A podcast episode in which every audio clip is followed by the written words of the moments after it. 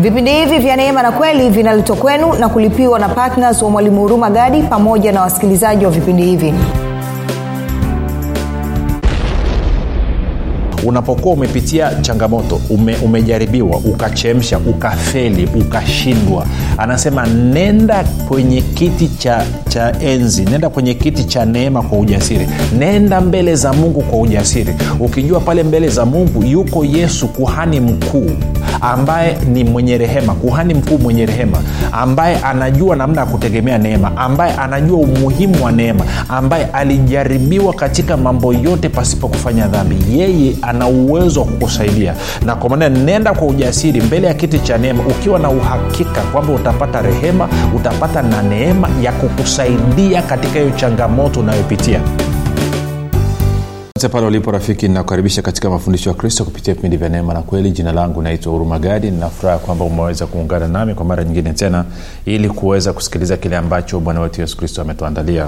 Kumbuka tu mafundisho ya kristo yanakuja kwako kila siku muda na wakati kama huu yakiwa na lengo la kujenga na kuimarisha imani yako. Wewe unanisikiliza ili uweze kukua na kufika katika cheo cha kimo cha utimilifu wa kristo. Kwa lugha nyingine ufike mahali uweze kufikiri kama kristo uweze kuzungumza kama kristo na uweze kutenda kama kristo. Kufikiri kwako rafiki kuna mchango wa moja kwa moja katika kuamini kwako. Ukifikiri vibaya utaamini vibaya lakini kama utafikiri vizuri basi dhahiri utaamini vizuri. Hivyo basi fanya maamuzi ya kufikiri vizuri na kufikiri vizuri kufikiri kama kristo. Na ili uweze kufikiri kama kristo huna budi kuwa mwanafunzi wa kristo. Na mwanafunzi wa kristo anasikiliza na kufuatilia mafundisho ya kristo kupitia vipindi vya neema na kweli tunaendelea na somo letu linalosema siri ya yesu kushinda dhambi. Siri ya yesu kushinda dhambi. Wiki yetu ni wiki ya kwanza na kama ukuweza kusikiza kipindi kilichopita tafadhali uweze kufanya namna hiyo ili tuweze kwenda sambamba na leo tutaendelea kuchambua hicho ambacho tulikuwa tumekianza hapo jana. Nikumbuka jana tulianza kuangalia kwamba siri mojawapo iliyomfanya bwana yesu akaweza kushinda dhambi ni kwa sababu ya neema ya mungu iliyokuwa juu ya maisha yake. Na leo tutaendelea kuchambua zaidi. Kumbuka tu mafundisho haya yanapatikana katika youtube. Chanel yetu inaitwa mwalimu huruma gadi lakini pia kama ungependa kupata mafundisho haya kwa njia ya sauti basi tunapatikana katika mtandao wa kijamii wa telegram. Telegram inafanya kazi kama whatsapp unaweza ukatuma ujumbe mfupi tukasema niunge na kuna grupu la mwanafunzi wa kristo utaunganishwa. Namba ni 789 5242 eh, 789 eh, 5242 uh, napenda kutoa shukrani za dhati kwa ajili ya kwako wewe ambao umekuwa ukisikiliza mafundisho ya kristo lakini pia umekuwa ukihamasisha wengine nao waweze kusikiliza mafundisho ya kristo. Na zaidi ya yote umekuwa ukiwashirikisha kile ambacho mwenyewe umejifunza. Nakupa ongera sana. Pia napenda kumshukuru mungu kwa ajili ya kwako wewe ambao umekuwa ukifanya maombi kwa ajili ya usaji wa vipindi vya neema na kweli kwa ajili ya kwangu mii pamoja na timu yangu. Nasema asante sana kwa maombi yako. Maombi yako yanasaidia maombi yako yanaleta tofauti kubwa sana. Kwa hiyo nakupa ongera sana sana.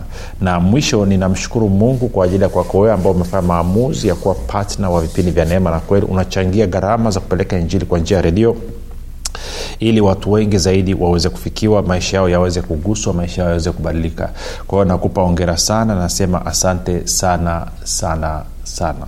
Baada ya kusema hayo basi uh, napenda tuendelee na somo letu. Kama alivyokuambia hapo linasema siri ya yesu kushinda dhambi.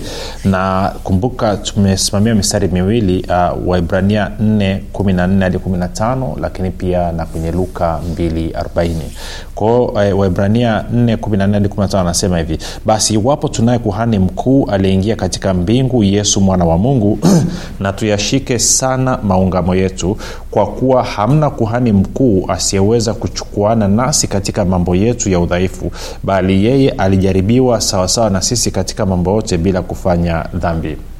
Kwa anasema bwana yesu alijaribiwa katika mambo yote pasipo kufanya dhambi sasa nitarudia hapo hiyo pointi lakini pia tukaona kwenye luka mlango ule wa pili luka mlango wa pili na mstari ule wa 40 tunaambiwa luka 240 anasema hivi. Anasema uh, yule mtoto akakuwa akaongezeka nguvu amejaa hekima na neema ya mungu ilikuwa juu yake. Neema ya mungu ilikuwa juu yake. Hivyo nikakwambia basi siri mojawapo iliyomwezesha bwana yesu kushinda dhambi ni neema ya mungu iliyokuwa juu yake alijifunza kutegemea neema ya mungu iliyokuwa juu yake.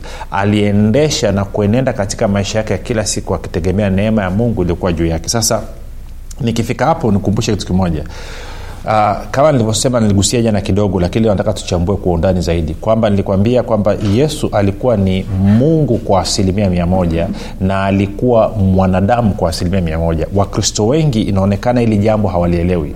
Wengine wanadhania kama vile wengine wanamwangalia yesu kama mwana wa mungu peke yake kwamba hakuwa na ubinadamu. Wengine ambao labda wachache mno wanaangalia tu kwamba alikuwa ni binadamu tu lakini hakuwa na uungu. Lakini ni wachache mno wanaelewa tunaposema kwamba alikuwa ni mungu kwa asilimia mia moja na alikuwa ni mwanadamu kwa asilimia mia moja.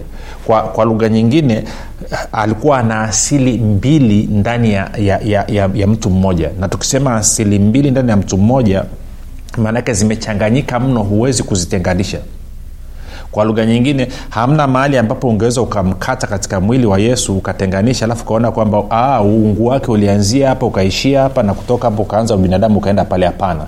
Yote ilikuwa imetengeneza mtu mmoja. Yes ni asili mbili lakini zimetengeneza mtu mmoja.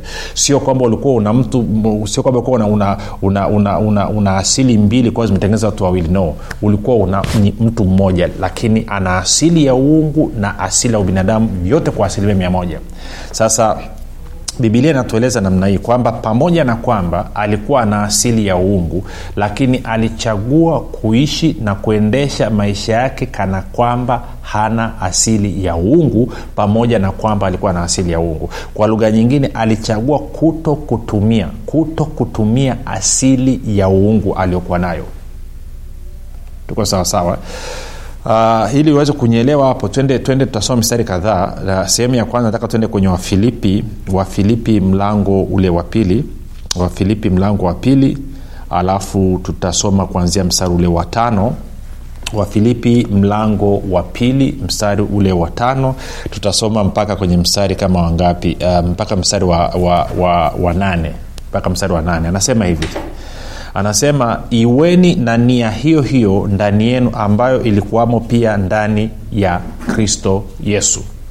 Anasema ambaye yeye mwanzo alikuwa yu na namna ya mungu naye hakuona kule kuwa sawa na mungu kuwa ni kitu cha kushikamana nacho bali alijifanya kuwa hana, hana utukufu akatoa namna ya mtumwa akawa ana mfano wa wanadamu. Tena alipoonekana ana umbo kama mwanadamu alijinyenyekeza akawa mtii hata mauti, ma, mauti ya msalaba okay. Sasa ngoja tusome labda kwenye tafsiri ya nini tuangalie kwenye tafsiri ya bibilia habari njema. Labda inaweza ikawa imeandika tofauti ama tku tusome tafsiri tofauti tofauti. Nianze na neno kwanza.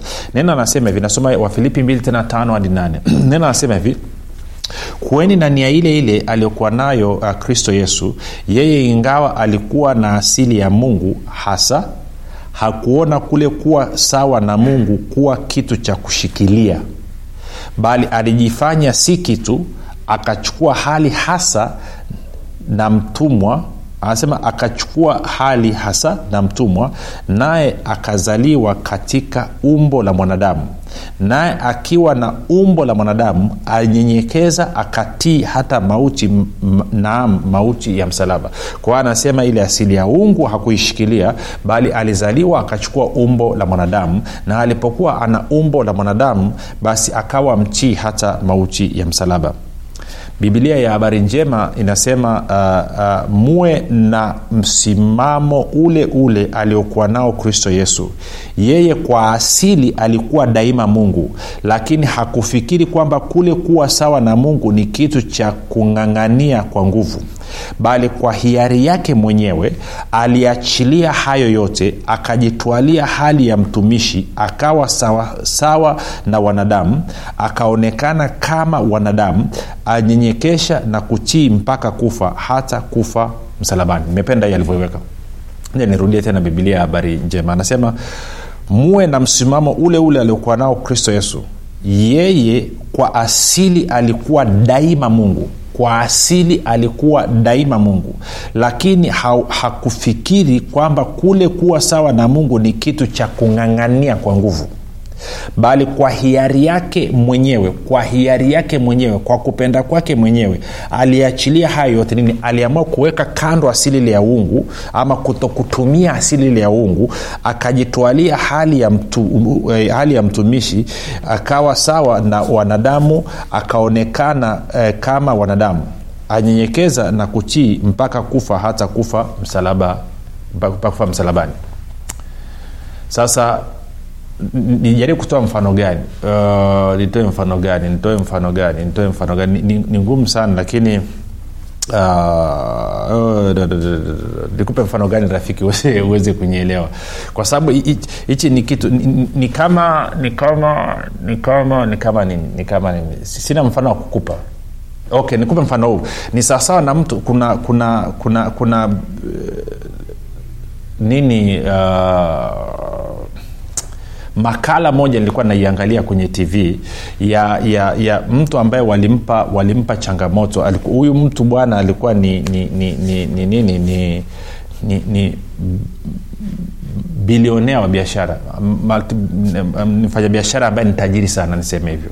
Na kwa maana hiyo aka, akapewa changamoto kwamba anapelekwa kwenye mji akifika kwenye ule mji anatakiwa ndani ya ya, ya sikumbuke vizuri ilikuwa ndani ya miezi mingapi ndani ya miezi mi, mi, mitatu ndani ya miezi mitatu anatakiwa atengeneze biashara yenye thamani ya dola za kimarekani milioni moja. Na kwa maana hiyo kwao wakampeleka kwenye mji wa kigeni na hiyo ni picha kama bwana yesu ametoka mbinguni akaja duniani.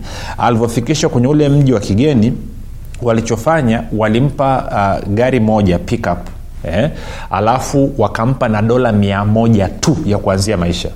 Kwa hiyo kwenye mji wa kigeni kapewa dola mia tu ya kuanzia maisha. Kwamba atumie dola mia moja kuishi lakini pia atumie dola mia moja kuweza kubuni na kutengeneza biashara ambayo baada ya miezi mitatu ikipimwa thamani yake itakuwa ni dola milioni moja. Biashara kwa hela za kitanzania maanaake atengeneze biashara ambayo thamani yake itakuwa ni ya shilingi bilioni baba bilioni mbili karibu na, na bilioni seme zaidi ya shilingi bilioni mbili. Ndani ya miezi mitatu akiwa na mshingapi akiwa amepewa shilingi laki mbili na elfu thelathini.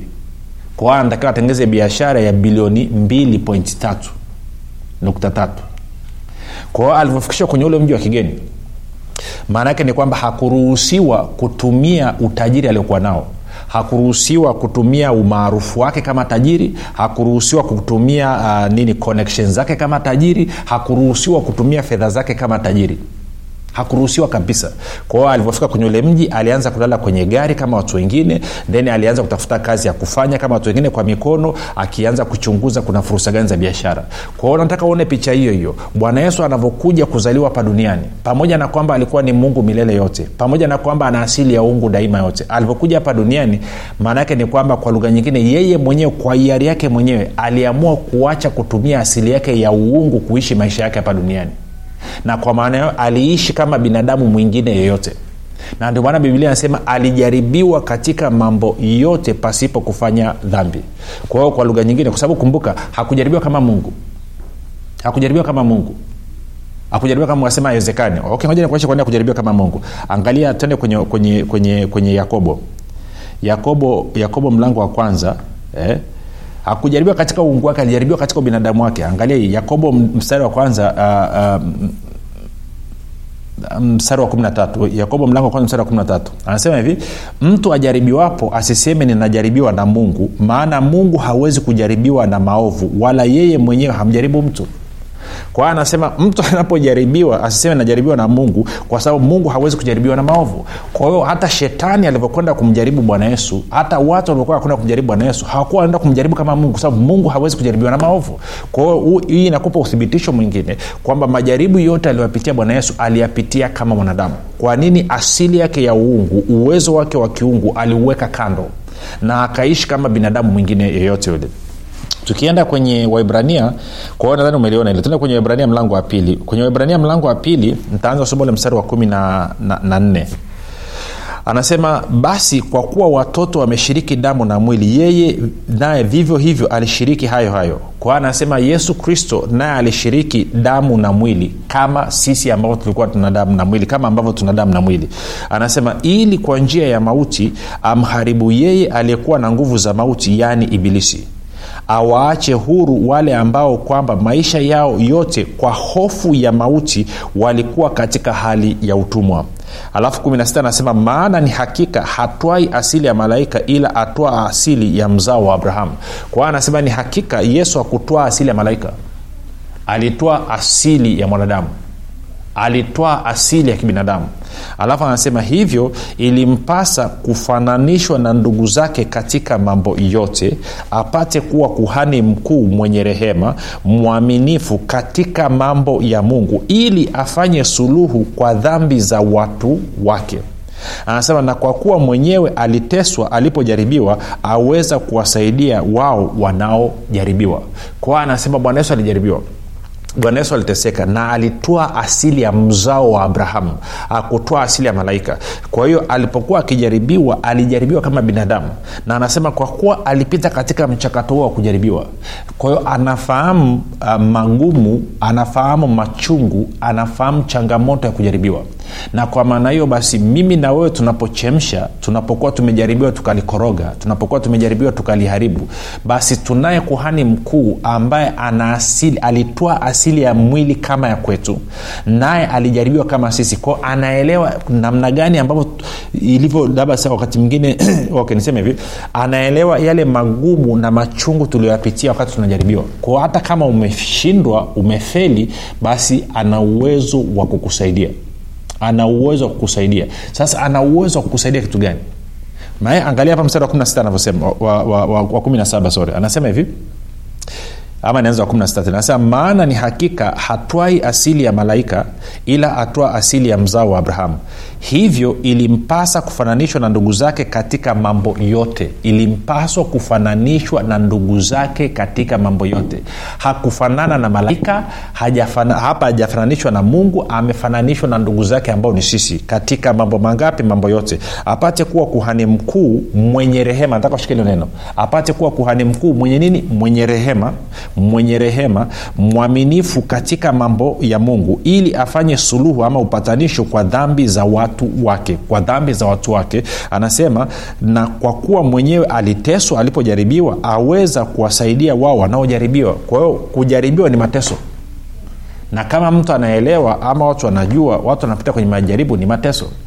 Wakati kwa mfano naenda kwa mtu ambaye anatumia madawa ya kulevya ama ana, ni mlevi wa pombe anataka kuacha anataka kuacha madawa anataka kuacha pombe lakini anajikuta ametumia anajikuta amekunywa na inamtesa na inamning'iniza kwa hayo mateso. Kwa anasema yesu ni kuhani wetu mkuu anaelewa ana uwezo wa kuchukuliana nasi. Manake ana uwezo wa kusaidia. Angalia mstari wa kumi na anasema na kwa kuwa mwenyewe aliteswa alipojaribiwa aweza kuwasaidia wao wanaojaribiwa. Kwao ana uwezo wa kutusaidia. Sasa kutu, nini? Sio ambayo tunajaribiwa. Sasa anasema anasema apate kuwa kuhani mkuu mwenye rehema. Kwao yeye ni kuhani mkuu mwenye rehema ambaye anaweza kutusaidia katika madhaifu yetu anaweza kutusaidia katika mateso yetu tunapojaribiwa. Sasa ukienda ukichukua ili la rehema ukarudi ule mlango wa, wa, wa, wa, wa, wa, wa, wa nne na mstari ule wa kumi na nne. Sasa nitasoma mpaka ule mstari wa kumi na sita. Anasema hivi basi iwapo tunaye kuhani mkuu aliyeingia katika mbingu yesu mwana wa mungu na tuyashike sana maungamo yetu. Kwa lugha nyingine tuzungumze katika hali ya kukubaliana na kile ambacho mungu amesema anasema anasema kwa kuwa ama kwa sababu hamna kuhani mkuu asiyeweza kuchukuana nasi katika mambo yetu ya udhaifu bali yeye alijaribiwa sawasawa na sisi katika mambo yote bila kufanya dhambi. Anasema basi kwa sababu ya huyu kuhani mkuu ambaye ni yesu ambaye alijaribiwa katika mambo yote pasipo kufanya dhambi. Kwa sababu aliteso, aliteseka katika majaribu kama ambayo sisi tunateseka lakini hakufanya dhambi. Kwa sababu anajua hali na mazingira ambayo tumeyapitia. Anasema basi na tukikaribia kiti cha neema kwa ujasiri ili nini? Ili tupewe rehema kwa kuwa tuna kuhani mkuu mwenye rehema na kupata neema ya kutusaidia wakati wa mahitaji maanake neema ya mungu ndio inatusaidia kushinda changamoto na mahitaji tulionayo tuko sawasawa rafiki. Kwao bwana yesu aliweza kushinda dhambi kwa sababu ya neema ya mungu iliyokuwa juu yake. Na aliishinda dhambi kama mwanadamu.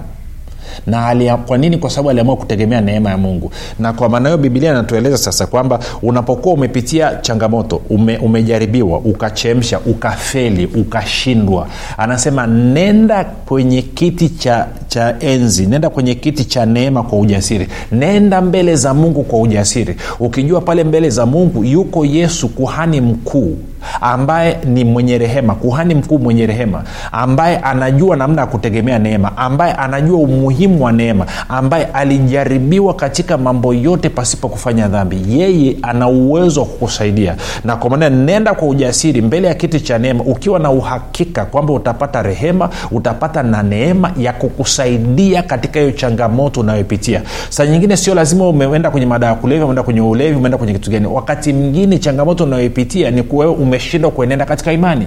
Unataka kuamini lakini nakushinda unataka kuamini utembee kwa imani lakini nakushinda wakati mwingine labda unasumbuliwa na hofu baada ya kuwa na, na, roho ya uoga bali umepokea roho ya nguvu upendo na kiasi lakini unajikuta ni mtu ulijaa hofu. Kwao unaenda mbele za mungu unakuta labda unaamini vizuri kwenye eneo la uponyaji lakini kwenye eneo la fedha na uchumi unateseka. Inawezekana unakuta unaamini vizuri kwenye eneo la fedha na uchumi lakini katika eneo la, la afya na uponyaji unateseka. Kwa hiyo anasema nenda kwa ujasiri mbele ya kiti cha neema kwa sababu kuhani wako mkuu ambaye ni yesu kristo ambaye ni kuhani mwenye rehema ambaye anajua namna ya kutegemea neema ambaye alijaribiwa katika mambo yote pasipo kufanya dhambi ambaye anaelewa udhaifu unaopitia ambaye anaelewa mateso unayopitia kwa sababu ya majaribu nenda kwenye kiti cha neema kwa ujasiri. Then uwe na uhakika kwamba utapata neema na rehema ya kukusaidia.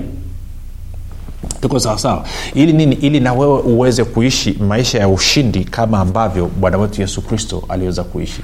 Si- sijui kama nanipata rafiki nachokizungumza kwa huna sababu ya kuendelea kuteseka katika majaribu. Sasa kumbuka hii neema nini? Tuliona neema hii kazi yake. Kumbuka tuliona katika katika warumi wa, wa, wa, warumi ngapi? Warumi sita ndio tena warumi sita pale kumi na nne kama ulimisi kipindi kilichopita na ukisikiliza warumi 4 sorry warumi 6 anasema hivi kwa maana dhambi haitawatawala ninyi kwa sababu hamui chini ya sheria bali chini ya neema. Kwa hiyo rafiki dawa ya dhambi siri ya kushinda dhambi ni kuruhusu neema ya mungu iliyoko juu yako iweze kutenda kazi. Unasema hakika hii kwani hii, hii neema nimeipata? Ya umeipata. Kama umezaliwa mara ya pili rafiki neema hii ya mungu umeipata. Angalia angalia yohana moja anavyosema injili ya yohana. Tendo yohana moja. Sawa. Tasoma mstari ule wa kumi na nne yohana injili ya yohana mlango wa kwanza mstari wa kumi na nne hadi wa kumi na sita. Anasema hivi. Naye neno namzungumzia kristo naye neno alifanyika mwili akakaa kwetu nasi tukauona utukufu wake utukufu kama wa mwana pekee atokaye kwa baba amejaa neema na kweli.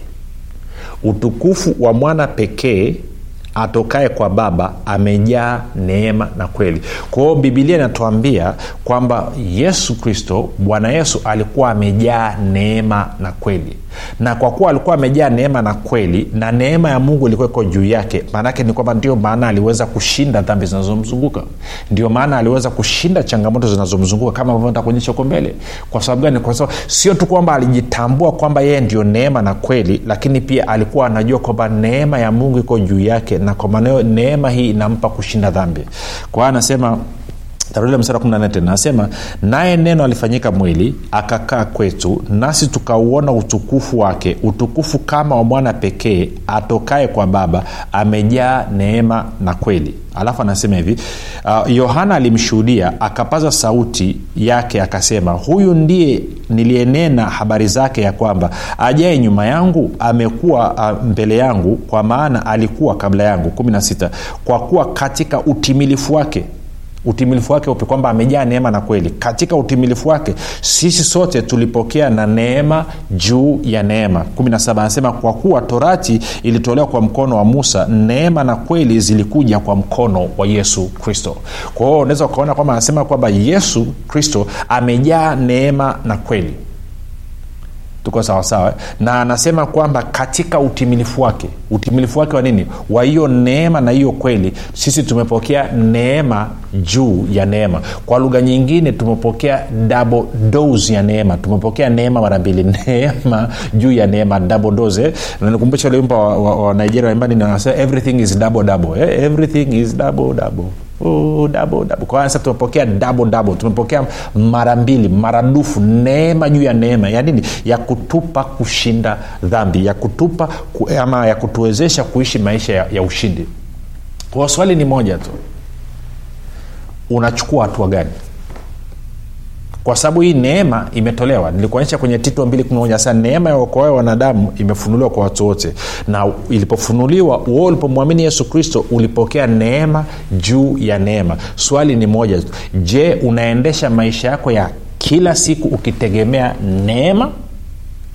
Au nikimaanisha neema ya mungu ama unaendesha maisha yako ya kila siku ukitegemea sheria ya musa angalia pale mstari wa 17 anasema kwa kuwa torati ilitolewa kwa mkono wa musa neema na kweli zilikuja kwa mkono wa yesu kristo. Sasa je unaendesha maisha yako ukiwa na ujasiri huo? Kwamba hei nimeokolewa kwa neema nimezaliwa mara ya pili nimepokea neema juu ya neema kutoka kwa bwana wetu yesu kristo na kwa nini naendesha maisha yangu kwa kutegemea neema kama ambavyo bwana yesu ategemea neema? Sasa kama unanisikiliza na hujatoa maisha yako kwa bwana yesu fanya maombi yafuatayo. Ili neema juu ya neema ije juu yako. Sema bwana yesu ninaamini wewe ni mwana wa mungu. Ulikufa msalabani ukaondoa dhambi zangu zote. Kisha ukafufuka ili mimi niwe mwenye haki. Na akili kwa kinywa changu ya kuwa wewe ni bwana ninakukaribisha katika maisha yangu uwe bwana na mwokozi wa maisha yangu. Asante kwa maana mimi sasa ni mwana wa mungu. Kwa hayo maombe mafupi kabisa rafiki karibu katika familia ya mungu. Tukutane kesho muda na wakati kama huu. Jina langu naitwa huruma gadi na yesu ni kristo na bwana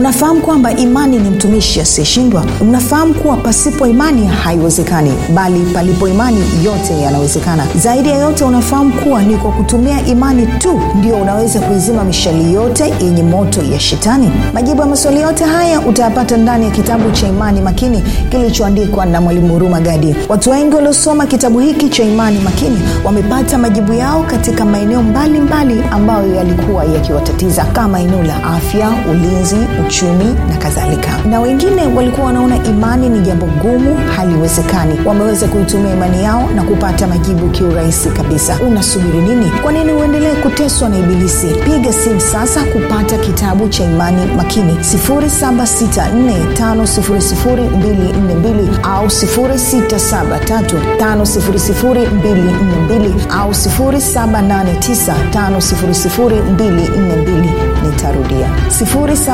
7645242 au 6735242 au 7895242 ndiyo imani makini siri ya ulinzi ushindi na mafanikio